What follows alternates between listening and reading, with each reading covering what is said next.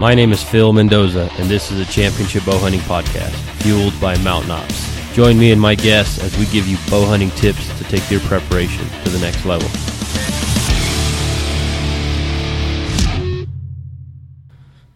Welcome back to the podcast. This is episode 51. Have some special guests on today from Outback Outdoors, Adam Wells and Trevon Stoltzfus. Uh, before we get to the interview, I want to send a huge shout out to today's episode partner, and that's Hoyt Archery. Uh, check out their full line of bows and accessories at Hoyt.com. Uh, my Defiant is money, and uh, so is my Hyper Edge. I can't tell you, I, have been enjoying shooting both of them, but I encourage you to check out all their bows at your local pro shop or online. And a quick reminder make sure you remember to listen to episode 50 as we do have a Facebook giveaway uh, with sharing that episode. And also make sure you check out the early registration for the Alpha Bow Hunting Challenge. So, with all that being said, let's go ahead and jump into the interview with Adam and Trevon. Welcome back to another episode of Championship Bow Hunting. I've got special guests with me today, Trevon Stoltzfus and Adam Wells from Outback Outdoors. Welcome to No Limits Archery. This is awesome. Phil, I love love your new Amazing shop. shop. Appreciate it. Yeah. So, obviously, you might hear some arrows in the background. We are on part of the range here.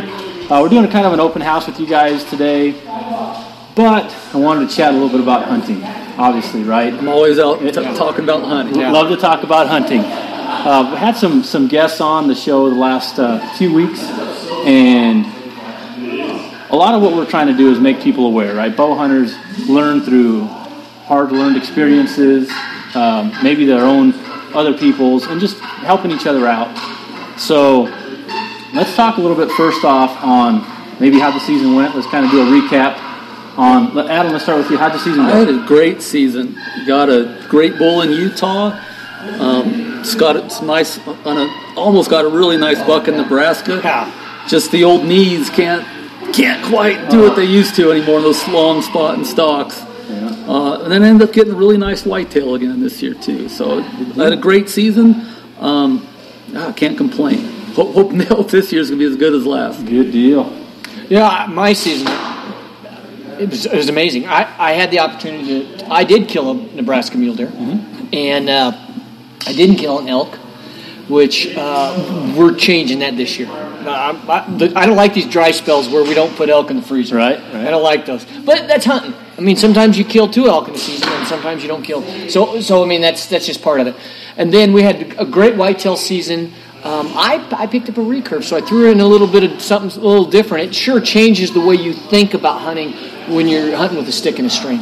It's a great episode, by the way. Yeah, that's, that's so much fun. So much fun. I can't, I'm looking forward to uh, doing more of it this year.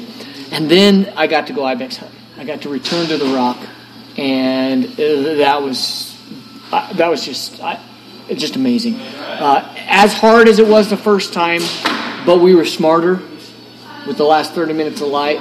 The last, very last day, I was able to, to take a take an ibex. So, So, with that, let's lead into the topic. I mean, you said you were smarter. You, you know, as, as bow hunters, we again, the time we spend in the field sometimes feels like it's not enough. You know, other people get to hunt a lot more than others, but helping bow hunters learn from each other's experiences.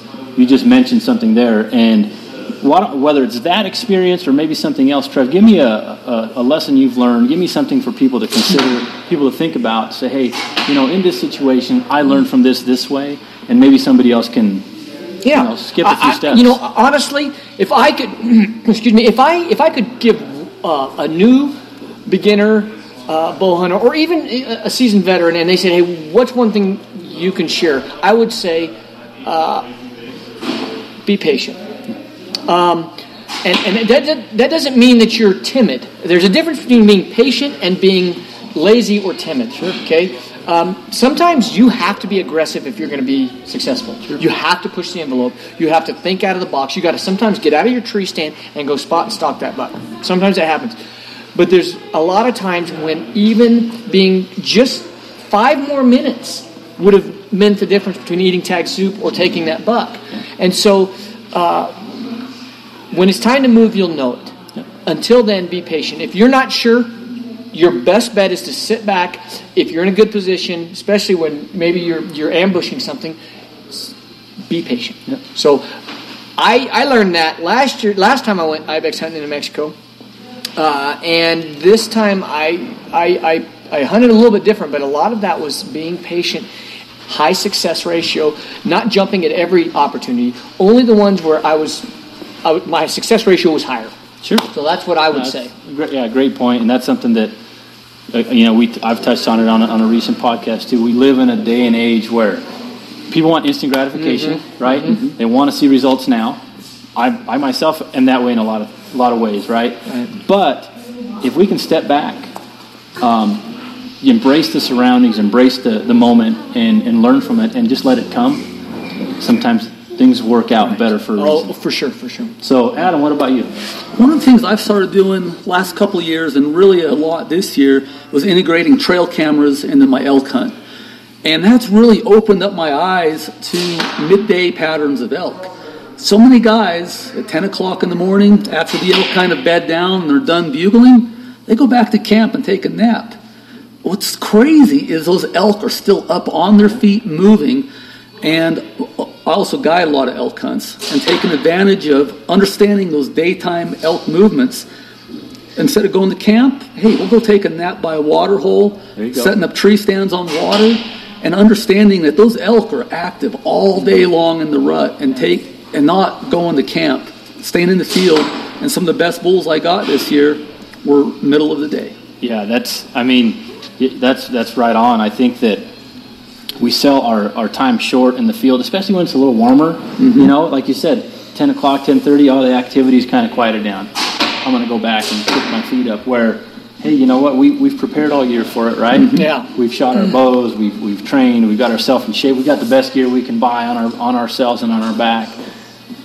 And we were missing four to six hours in the middle of the day. Of some of the best hunting. And some, and, but, but it, all too often though, we assume that that's uh, if we back out and, and come back in, we're, our, our odds are better. But the backing out and the coming back in is actually what's disruptive. Could be. Could be. So You know, as long as you understand what the thermals are doing, and if you got a good idea where those elk are bedded, go sit in the closest water hole that you can sit on safely. Yeah, and it's amazing how those bulls, when they have their cows kind of put to bed for the day, they're thirsty, they're hot, they're going to come and wallow and drink. Yeah, that that's great advice, and and uh, yeah, no, I mean that's that's where, like I said, with with a lot of these segments that I'm doing, episodes, bringing people on, other bow hunters, especially successful ones, you guys get because of the nature of the business, it's your job to be out in the field more, right? So your experiences are probably many more than your average bow hunter that draws maybe a, a deer and an elk tag every year, and that's it. You know, with you guys having to push the envelope to hunt multiple states and, and maximize your opportunity, it's great to get your advice on for the bow hunters. I'm always happy to give it. Yeah, and one, one thing I think I, I I don't know if it'll help people be more success, successful, but something I did learn this year is to smell the roses. All too often, because of our nature, we want instant gratification, but we forget the journey. Yeah. And this year, I think I learned a lot of myself about looking around, taking in my uh, environment, and just really and grasping the moment. Because we're all too often ready to hold those antlers and, and grip and grin, but it's the journey that got us there is what we remember when we're sitting at our campfire years later. No, and that's it, man. And, and like after my season two, I sat back and, and it's always go, go, go. But I, I got a few minutes the other day and I started popping in some SD cards from my video camera that I mm-hmm. take with me, my, mm-hmm. my, my camera. And I forgot about some things, you know? And it's like, wow, you know, I, I, I remember specifically on my sheep hunt, we're sitting there, it's four o'clock in the afternoon and we're socked in on a, on a steady rain. And I'm in my little bivy sack and I'm videoing out my, my bivy into some of the some of the weather and just the, the, the picturesque scenery, right? And granted, I'm not hunting, but it's it's just priceless. I think that's really why we all hunt, is for that whole outdoor experience. Yeah. So so then to close up, let us know again wh- what you guys have moving forward as far as may- maybe some turkey hunting, maybe uh, maybe some you know working on some of the properties you guys are establishing, whether it's relationships or what have you. But tell me about what you guys have moving forward here in the early part of the year. Turkey season, we're excited to bring some kids out in the field. that's great. Trevon's bringing his daughter and his daughter's friends. Cool. I'm bringing my nephew um, out for his first hunting experience ever. Yeah. Uh, so I'm really, you know, looking forward to that. Um, you know, just being able to pass on. You know, whether they, they pick up hunting or not, like the level I have is irrelevant. But if I can put a little bit of that passion in them and give them an understanding of what it is to be a sportsman and a hunter, It's just trying to keep the sport alive for the next generation. And that's what's really my focus is here for turkey season. Yeah, and and we're lo- we're not looking for the amount of birds that we're going to put over our shoulder, but we're looking for the amount of oh, you know the grasp and all of that stuff that you get when you get a kid in a blind and for the first time he sees a gobbler strutting at four yards. Yeah, that's what we're looking for. My son's over here running around. I'm taking him here in about three weeks actually yeah. for his first turkey hunt. You know, so he got to hear his first elk bugle last year. Good. You know, getting to mm. see maybe chase some turkeys this year.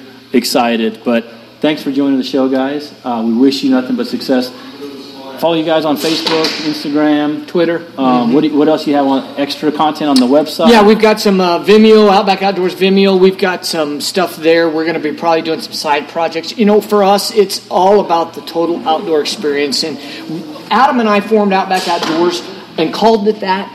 Uh, although bow hunting's our primary love, and that's where we're what we're good at and what where our core is, we love everything outdoors. And you're probably going to see us start branching out uh, maybe some fly fishing, maybe a little waterfowl, awesome. maybe some of that stuff because now that we've kind of established and we can start stretching our wings a little bit, and that's what we want to do. Okay, well, here's a personal invite to you guys. I've got the Alpha Bow Hunting Challenge May 28th and 29th, right? I opted to not invite a film tour to come in. Instead, I'm inviting some of the local guys that have some short films and some mm-hmm. stuff. You guys got something that maybe you didn't make the TV, maybe didn't make airing, and you want to feature a short film with us here at our awards banquet, please feel free to. Awesome. You guys' work is awesome. great, right? So um, that's an open invite. Hopefully, you guys come and play anyway with the, with the game that we've got going on. But thanks again for joining the show. Um, again, Outback Outdoors. Follow them on, on social media. Check out the show. When does it air? Uh, it's we're we're in the fourth and first quarter is when we run.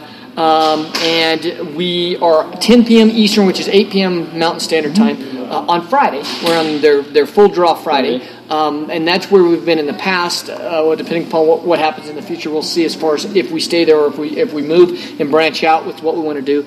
Um, but but that's where we're at. So. Hey, nothing but success, guys. Thanks for coming in and and you know bringing your stuff here in the shop. And I love working with with you guys and with Willie and it, it's a great friendship, so hopefully we can continue it. It's fun. We're looking forward to it. All right, guys. Thank Thanks. you, Phil. Thanks, buddy. Thanks, Trev.